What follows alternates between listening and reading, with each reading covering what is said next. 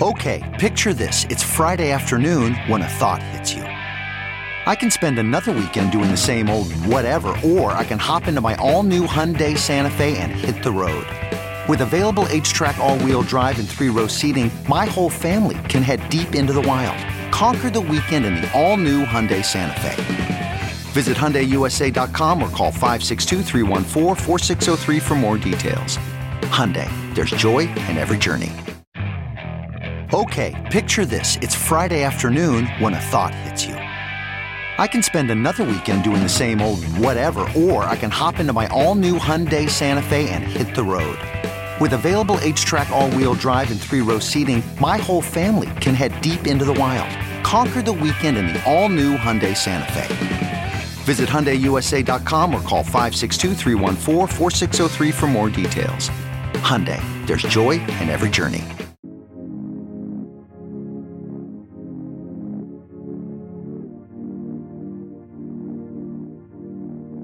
Hello, everyone, and welcome back to the Engadget podcast. Your regular host that does the introduction, Devindra Hardawar, is off on vacation, so I am taking over forever. I am Cherlynn Low, reviews editor, and joining me in the studio is. Hey, I am senior mobile editor Chris Velazco, and the person who will make sure that Sherlyn doesn't run the show into the ground. Sure, you're gonna try to cage this beast. For all of you listening, in case you get confused at some point, I refer to Chris a lot as V.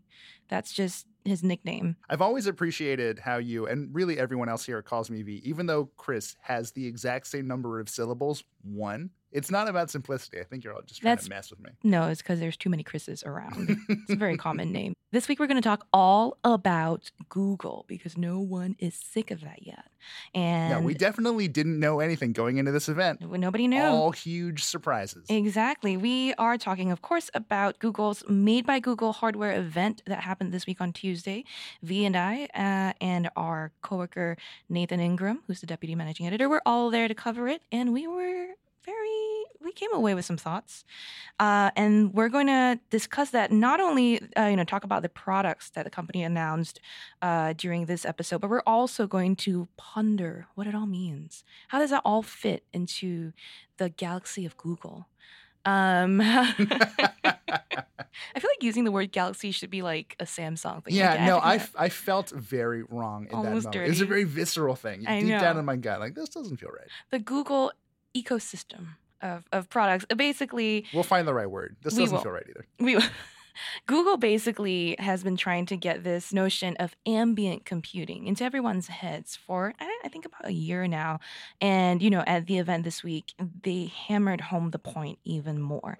Um, and what does all mean? What does ambient computing mean? Uh, what does Google plan to do with it? And how do the products, like we said just now, fit in? Also, whether other companies are doing it. So before we get into Google's specific take on ambient computing, for the benefit of people listening, and also for me who doesn't deal with computers and just sort of broader, i I'm, I'm a mobile guy. That is very much my purview. What what are the broad strokes of ambient computing? First of all, mobile mobile doesn't exclude computers, but okay, all right. You know I these know. like little smartphone things are computers. You know where I'm. But that's the whole idea around ambient computing is that anything can be a computer. Your curtain could be a computer.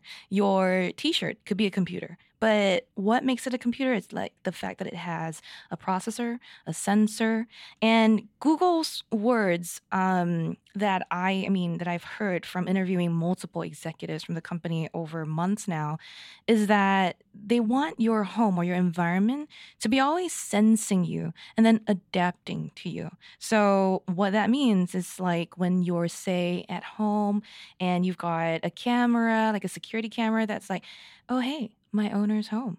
Let me turn on the heat. Let me, you know, start the bubble bath and get ready the wine." You basically just described your ideal smart home, that is enough. which is fair because it's it's not too far removed from my ideal smart home. Yours would be, you know, turn on the oven. Let's start some baking. Let's bake, guys. Let's make this. Let's make some focaccia. Oh God! But that that is the that is the idea that your environment is so smart that, that that's why ambient right environment ambient these are synonyms these mean similar things and um, google is coming at it in a variety of ways we've seen you know we saw them launch what the pixel 4 for XL pixelbook go the nest mini the nest wi-fi the nest wi-fi point and the Pixel Buds. I mean, what do you what do you think? The most important thing I think you feel as the mobile guy is probably the phones, right? Well, even as the mobile guy, let, let's let's take that hat off for a second. It is far and away the most important of the devices, if only because it sets it's it's a fine example of Google sort of recognizing what the Pixels and what its hardware efforts have been in the past, and it's a clear step in a different direction. How so? I mean, what do you mean? Well, so think about it. The the classic tenets of a Pixel: clean software, good cameras, design's fine, but Mhm. like you're you're generally going into it because you appreciate the sort of more thoughtful approach that Google takes. And that's fine. Mm-hmm. You've been able to get that for 3 years now and with some exceptions to like the little things that they throw into Android, you know what you're getting into. Soli or motion sense, I guess as Google is calling it, is probably the most ambitious and weirdest step I've seen Google take in smartphones since the Pixel line became a thing. And frankly, even before that, like the Nexuses for a while sort of fell into the idea of clean software. And that was basically it. There was one or two things you could hang your hat on when it came to a Google smartphone, but that's just not the case anymore.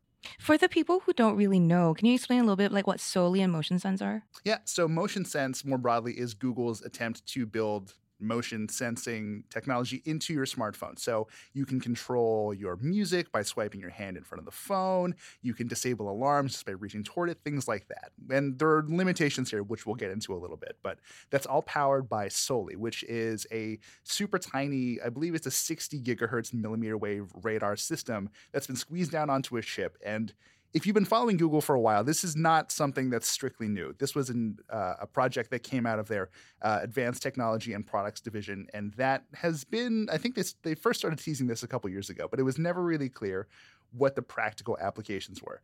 And I was personally surprised that this wasn't just one of those things that fell by the wayside. Like this didn't turn out to be the Google wave of research and development projects. They actually figured out a way to use it, which is to squeeze it into a smartphone. I'd argue that in a way it's very similar to Google Wave, right? Because Google Wave started feeling started out feeling kind of experimental and then those like live commentary, live edit things got just integrated into other products like Google Docs or you know, everything we've seen Google build on so far.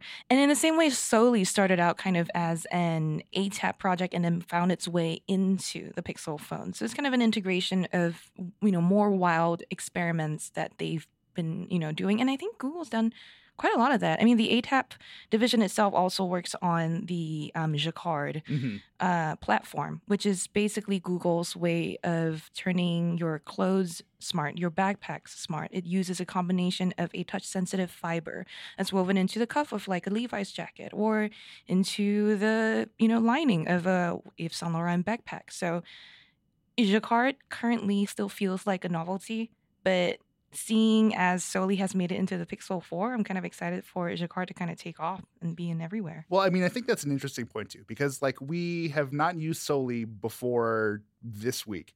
You've had multiple experiences with a Jacquard jacket. They're just jackets right now, basically, right? Are there any? Is there anything beyond that? Jackets and backpacks. Gotcha. So even at this point, it's I find it hilarious that like the crazy radar thing that seemed a bit more up Google's alley. Like I consider Google a hard tech company. So I would have imagined them getting this out into the field a little bit sooner. But no, it's like the weird jacket stuff, the weird like fashion collabs with like Levi's and some other brands that I've never heard of because I wear the same clothes all the YSL, time. come on. Oh, uh, yeah, that's uh, Yancey Stephen Lang, my good old pal.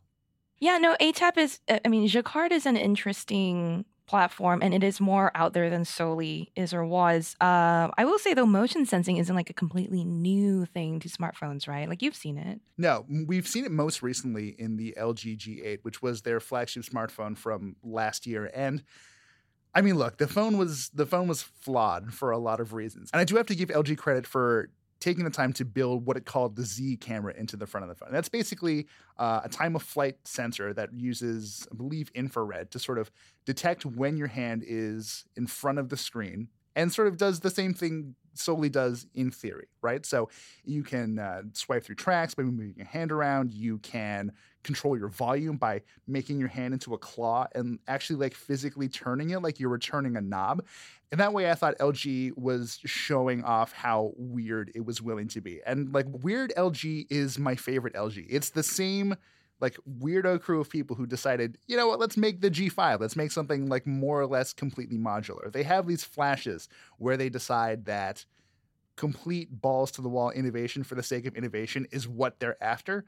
And this kind of felt like shadows of that. The problem was the Z camera, despite the fundamentals sort of working well enough, it was just a little too finicky to ever really be useful. So we've we've tried motion sense a bit this week. Um, Google has sort of intentionally kept what it can do limited. Because of that, you have very sort of tempered expectations walking into it. And if Google wants to build off of that, or if it eventually allows developers to build on top of that, great. You aren't going to rely on this thing all the time, but there's the potential for it to be much better. LG promised much more out of the gate and just it just blew it. It was such a pain in the ass to use. You had to get your hand First off, don't get me started on this claw thing. It's ridiculous. Like eh, just like being menacing at your phone all the time. Like, yeah, yeah. I'm sorry. For those of you listening, which is all of you, v, V's making this claw gesture right it's now the, at me, absurd. and it's it's it's kind of it's kind of strange. I'm not sure how comfortable I feel about this exactly. claw in my face. So okay, so so you've seen how awkward it is for for me to be just like doing this in your direction. Imagine me doing this all the time because that is how I choose to use my phone a thing that I use constantly. A, that's super awkward. B, you have to make sure your hand is in the exact right spot to do that. So even if you do want to be the person who's walking around making a claw at your phone all the time, you've got to get it within like the precise range in front of the camera. You have to wait for it to detect it. You have to crank up the volume or whatever gesture it is you're trying to do. And it was just infuriating Soli and motion sense, it is not nearly as ambitious. I was honestly pretty disappointed to try it out at Google's event because it didn't do all that much. But the potential for this very sensitive, very impressive little sensor to do more over time that's that's the key here, right? Like it doesn't really matter what it does now. It's kind of just trying to get it out there and getting a sense of what it can do. One thing that I found actually really smart that Google is doing that we learned at the event was that, you know, the way motion sense works with at least your media apps, so your Spotify, your VLC, I'm assuming, um, the gestures just work the same across the system. So your, you know, developers don't have to like you know embed a whole new api or call out to a whole new api basically if you're already already you know listing your app as a media playing app then all the things that you do to skip forward a track or pause with um, say a bluetooth headset they work the same way with Soli with motion sense. So, for example, if a double click on or a double tap on a pair of headphones is going to skip forward, then it's you know going to also skip forward when you swipe your hand in front of the camera but i mean we haven't had too much time to test it i don't know that like you know we're going to see that much more use out of motion sense from google in the near near near future but it does seem promising right v is a start, right? And I think that's all we could realistically ask for. This isn't going to be a game changing technology for a while until Google, and at this point, it sounds like it's only Google who's going to be able to develop stuff for it. As to your point about like media apps, yeah, like developers can't reach down into the code and access it in my understanding, in any way. There might be a couple examples like the the Pokemon Wave thing where these companies worked specifically with Google, but it's not like you and I could go write an app to like enable like Tinder swipes or something Oh. just by why did you go your there i was thinking more like the kindle app could like just swipe in front of the thing and flip a page So Google Assistant found its way into some strangely interesting products uh, that Google announced this time around. It's in the Nest Wi-Fi point, where which is an extender for the Nest router, uh, Nest Wi-Fi router system. Basically, you know, I wasn't expecting to have like an extender have a speaker inside, which I think actually is weirdly it makes sense where these are things you're going to like stick around your home anyway. You might as well be able to talk to them and ask them to play music for you like a like a multi-room audio system. Yeah, for me, it was also one of those things where it seemed just a particularly Google kind of silly, which is always kind of nice to see because sure like let's let's throw something at the wall and see what happens. But yes it's it's an incredibly practical choice right? Because to your point ideally if you're if you're trying to build out a mesh network system you're going to have at least two or three of these sort of repeater nodes peppered around your house plugged into wall outlets why not give that google? Why not give google a few more touch points? You get better wi-fi sure but you also get the ability to just tap into Google whenever you need to. There is some power in that. So that all really fits very well, right, into that notion of Google Assistant in everything that you own and things that you wouldn't even think about putting Google Assistant in. So I think that Google is thinking very strategically about where it's inserting itself into your life. Um, I will say though that like I had a, you know, like a private demonstration of the Nest Wi-Fi, the Nest Wi-Fi Point, and the Nest Mini and I'm really surprised at how, you know, it all sounded really good. Google spent a lot of time tuning the audio system it's got and the and the tuning software here is proprietary to make everything sound really good on the Nest Mini and which also has the same internals as the Nest Wi-Fi point. But more important than that is that the Nest Mini has an onboard machine learning chip. And in a device so small, I think that's already kind of interesting in and of itself. But the idea is that like assistant is going to perform a lot faster is going to like learn your preferred requests over time so that it can be more responsive and therefore you're going to over time rely on it more right because this thing's always listening this thing you know is the most helpful to you you're going to just get used to like asking assistant to just tell you stuff because it's always there it's always listening and i think that that is going to be the way we behave moving forward? I don't know. What do you think? I think that I think you're right. I I do have some questions about how this sort of shakes out in the future. So, for example, the Nest Mini and I guess the Wi-Fi as well, the, its ability to sort of internalize your most frequently used commands. I'm really curious to see what kind of performance differential there is there because if you're buying a Nest Mini, if you're buying one of these Wi-Fi things, on some level you've already accepted the fact that you want to talk to Google in your home. What's really potentially potent is the idea that within some period of time, your experience gets better without you having to do anything, without having to pay any more money. The downside to this is, I think, and correct me if I'm wrong, I feel like this, I think I heard that this feature is only available in the US. Well, I wouldn't be surprised if it was region specific because I think I don't know how GDPR would play into this if they were trying to implement it in Europe. But, you know, the idea though with a onboard or a local device or a local processor that's handling all of this is that it's not only faster because it doesn't have to go to the cloud to process your information, but that it's also a little bit more secure. Um, you know, there's your your voice requests aren't being transmitted somewhere to, you know, be processed and hopefully that means your voice requests are staying on the device or not being stored anywhere which is a whole can of worms, which yeah. we're about to go into. Don't worry, guys. we we remember about the privacy of all of this. We know we're getting there. Um, but you know, the whole point of talking about all of these different devices is just that it's clear Google is putting assistant in everything for this whole idea of ambient computing, this whole idea of seamless convenience for you. But one more, there's one more device that I was surprised by at the event. I wasn't expecting this at all. And it's another way to kind of get access to assistant literally everywhere you go. Were you surprised by the Pixel Buds? I was surprised i don't know is the right word. I was perhaps a little disheartened because i'm still i'm still just so disappointed in the first ones. They were the worst. you were burned. They were the worst i wanted to love them so badly like live language translation. That sounds awesome but oh wait just use your phone. It's better in every way possible. Oh you pull out these little rope things so it fits your ear better except it doesn't and it gets gross really fast and it just feels bad. Every decision google made in the original pixel buds was the wrong decision and I feel like they're kind of coming around. They've seen the error of their ways. So I guess I'm glad they're back, but it's going to take a lot for them to convince me that this isn't just another huge mistake. I um I'm with you. I mean, I've been waiting for new Pixel Buds forever just cuz I just want truly wireless earbuds that fit in my ear and feel comfortable. But you know, I, you know, there were no working units available to test out, but I did get to stick some samples in my ear. Yeah, what um, do those um, feel like actually? So I recently also checked out the Surface earbuds, the Microsoft ones, and my best comparison is against those, right? And they the Microsoft ones fit better they have this way of um, Microsoft has come up with this way for you to kind of twist the earbud into your ear so that it kind of like locks into place, which sounds kind of dystopian and scary, but it is what it is. The Pixel Buds, on the other hand, fit well and they have this like seal to better block out your environmental noise while having also that spatial vent to allow some of the ambient, you know, sound you want in.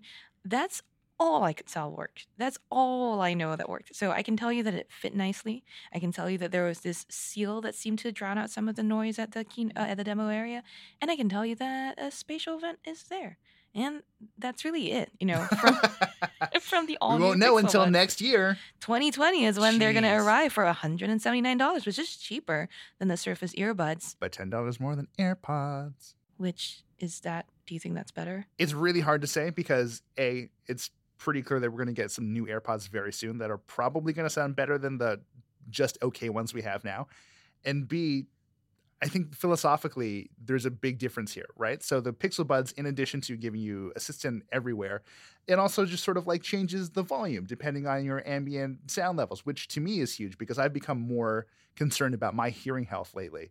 That seems like a huge way to make sure that I'm not blowing my eardrums out on the subway because I feel like I have to crank them up all the way all the time. Or it sounds like a way to definitely blow out your eardrums every now and then. If the assistant or if the software isn't smart enough, it might just be like there was a bus that just passed by on the street and it bumps up the volume because it detected that sound. And then you're just going to be blasted with, say, volume 10 music when really all you need is volume 6 and it was just a passing. Yeah, I mean, I have to assume that Google, like Google's, Google's not the best at hardware all the time, but like their software is freaking first rate. I have to imagine they'd be able to work that into the equation. But to your point, I I feel like Google is probably going to be as good, if not better than me at deciding what volume I should be listening to stuff to because I listen to volume 10 all the time because I like I like loud music. Like that's the way it's supposed to be listened to. And as a result, I'm always that guy in conversation who goes, "What? What did you just say? Can you say that? Excuse me?" Uh, that explains why you do that to me all the time. yeah, sure. it's not because I'm not listening to you. Um, I mean, listen, who knows? They're going to be out next year. Google has some time to figure all of this stuff out, and, and maybe it can. But I guess, I guess the point then is now we've kind of looked at the entire portfolio of things that Google announced, and we again, we're not the only ones that keep hammering home this point of ambient computing, right? Like Google is the one that talks about it all the time. Does it give you hope for this idea of ambient computing being, you know, the way forward, or does it instill fear in you? I don't know that Google's specific vision of ambient computing is what I want. But then again, I am maybe not Google's target market here. Like I love phones, I love gadgets, I love toys. Like on that level, yes, I might be more prone to adopt some of these things than quote unquote normal people would. But I'm, I'm also the kind of person who like enjoys getting up to like fiddle with a stereo or I, I really kind of find a joy. I really kind of find this strange joy in sort of doing things for myself. So asking something to do it for me, there there is just like a bit of a disconnect. So for me, the ability to have Google Assistant available to listen to me at all times, the idea of having all of these devices sort of effortlessly connected to a point where the hardware itself doesn't even matter. It's really just all about having Google exist in the air around you that's that's fine, but it's not. It doesn't feel satisfying to me. You're kind of an analog guy. I'm an analog guy, yeah, which is not uh, what I would have ever expected to say. Well, I guess when I ask whether it instills fear in in you, I I am kind of trying to get to the bigger issue here that I think most people are going to be concerned about, which is privacy, right? If Google knows, and Google already knows a ton about you, and having all these sensors built into the fabric of your life, your walls, your mirrors, or whatever, then you're giving Google even more access to you, even more data about you. And so everyone's really, well, I'm imagining everyone will be very concerned about this because there have been every major company that we know of has been hit by a massive breach. Every company that we know of that deals with voice assistance in some way, it's been reported that they have contractors listening and um, you know interpreting these commands that people are asking their speakers and whatnot. So it, it just kind of show, feels to me like a lot of these companies don't have a lot of control over the privacy, no matter how hard they try. Every company is fallible. There's very enterprising hackers and people with malintent out there.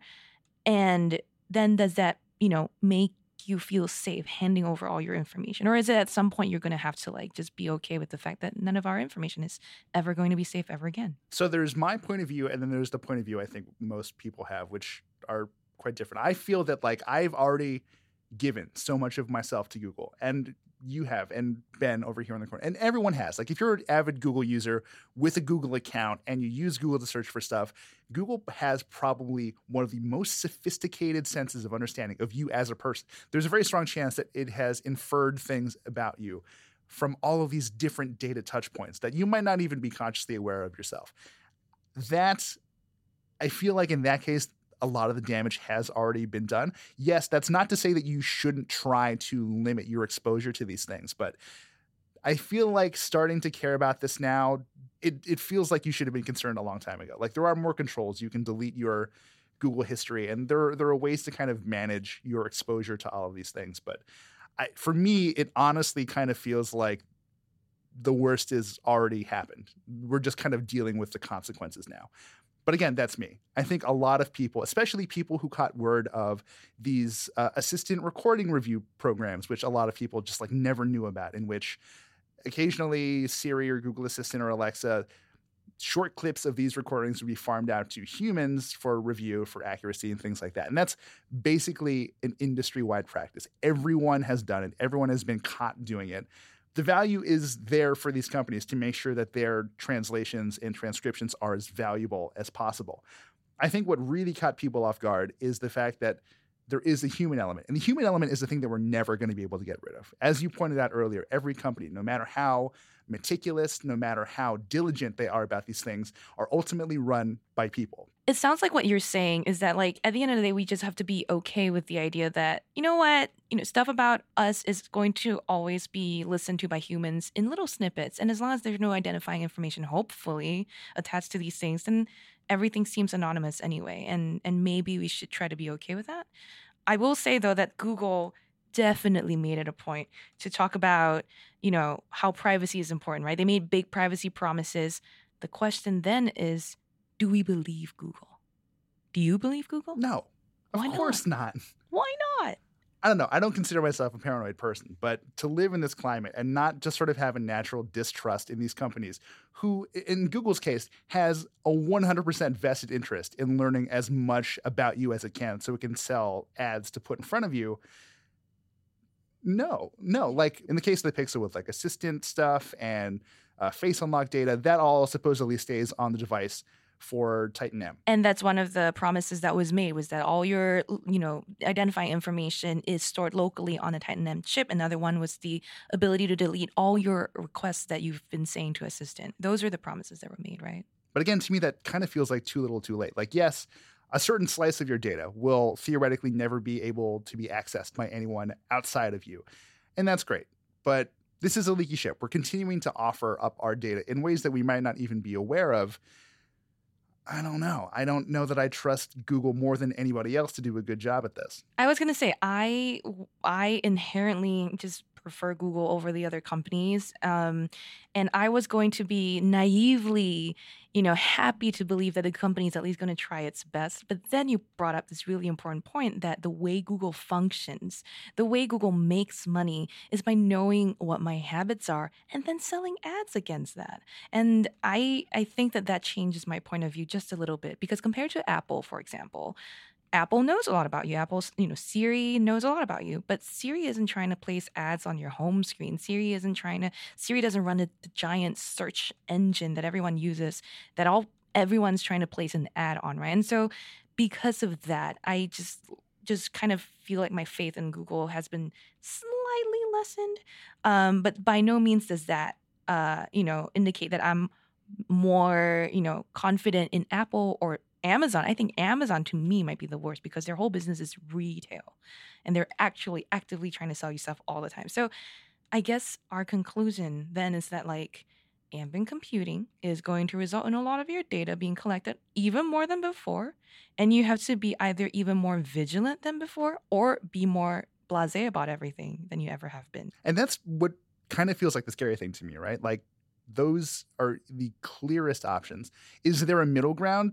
Sure, but it feels like such a slippery slope that once you do sort of accept these services, this sort of ambient computing fabric, no matter who specifically is making it into your life, it does sort of start to feel like once you let that in, it, it's all downhill from there. And what, were, what are we signing away when we sign those terms and conditions things? We agree to Who everything. knows? We've we agreed. never read them. We've agreed. We've agreed. We're going right now into our Engadget picks. Basically, our co-hosts pick something that they have been finding joy from. So, V, what have you been playing with lately? I so I've been searching for the perfect like tiny emulation machine for the longest time because I grew up playing games on like my Sega Genesis. And I wanted a Super Nintendo, but my parents wouldn't let me have one, so it took like Aw. We had a Sega Genesis. Like we didn't need both, was their thinking. And I think they were right. I would have been a total monster had I just had all of them and never left my house. But I wanted to sort of relive that nostalgia in a way that didn't require me to sit still all of the time. So I found this thing, the Retro Game 350. And I know the name sounds like one of those like 9,999 games in one, in which 8,000 games are Tetris, but it's actually a really clever, tiny, like mini computer. It's basically this like tiny Chinese box with controls and a screen and it runs Linux and it comes preloaded with a bunch of emulators that handle Sega Genesis, Super Nintendo, TurboGrafx, all the way up to like PlayStation level games without too much trouble. And I gotta tell you guys, this this is the one. This is it, Chief. Like I am feeling this. I'm the kind of person who, like, when I want to play old games, I do it on my phone, but that lacks the sort of joy that comes with tactility. As we've discussed earlier, I like physically doing things myself, and something about tapping a touchscreen just doesn't feel. It doesn't hit me the way that buttons do. This so this sounds right up your analog little heart's alley. Um, I know. I really want one of those the the crank, whatever Panic has, that game console with a little crank on the side. That's analog as hell, and I want it so bad. You know what you can do with it? You can stick Google Assistant into it, and then it's all ambient I'm done. computing. I'm leaving this room right now. well, I I I think I'm gonna take a hard 180 from you, and my pick is TV shows, which I've been watching lately, and. I you live in the past a little bit, right? I live way in the bit. future where I have no knowledge of anything in the past at all, or old TV shows, old films. Devindra's always yelling at me about this. And I've recently started to watch this little show called Eureka. Have you heard of it? I have. I definitely remember watching it when I was in high school or college or something. Sure, that's how old you were. And for me, I mean, I was told to watch this by a friend who's like, you'll enjoy Eureka because I love shows like Fringe, Haven, anything that sci fi put out in like 2000, Alphas, Warehouse 13. I loved Heroes. I mean, I'm a, I'm a girl who's like into her sci fi, into her alternate realities. Eureka seems like so far a very upbeat version of Haven, a very like chirpy, positive look on how geniuses can create these beautiful ways to improve our lives. And I'm here for it. I mean, I kind of like my shows a little darker than that. So I took a I took a detour and watched Haunting of Hill House for a little bit and came right back to Eureka, this happy little town. So I don't know, that's where my mind's at. I mean, I'm glad that you're discovering all of the shows that we loved so, so many years ago. You're so far in the future that you've never been exposed to this stuff. I get it, but it was, I think, better the first time around. Was- you, you had to be there. Well, that's it for today's show, everybody. If you want to get in touch with V, here's how. Hey, you can get me at Twitter at Chris Velazco or just send me an email, which is literally just the letter V at Engadget.com. And if you want to find me, I am just on Twitter. Don't email me. It's at Cherlynn Low, C H E R L Y N N L O W. Hey, while you're at it, check out our other podcasts. We have The Morning After with UK Bureau Chief Matt Smith. That one is also a smart speaker skill, so you just have to ask your assistant to tell you about Engadget. Music for this show is created by our managing editor, Terrence O'Brien, and the podcast is produced by the legendary Ben Ellman. Thank you once again for listening. And hey, leave us a review on iTunes if you haven't already. Come back next week for a fresh new episode.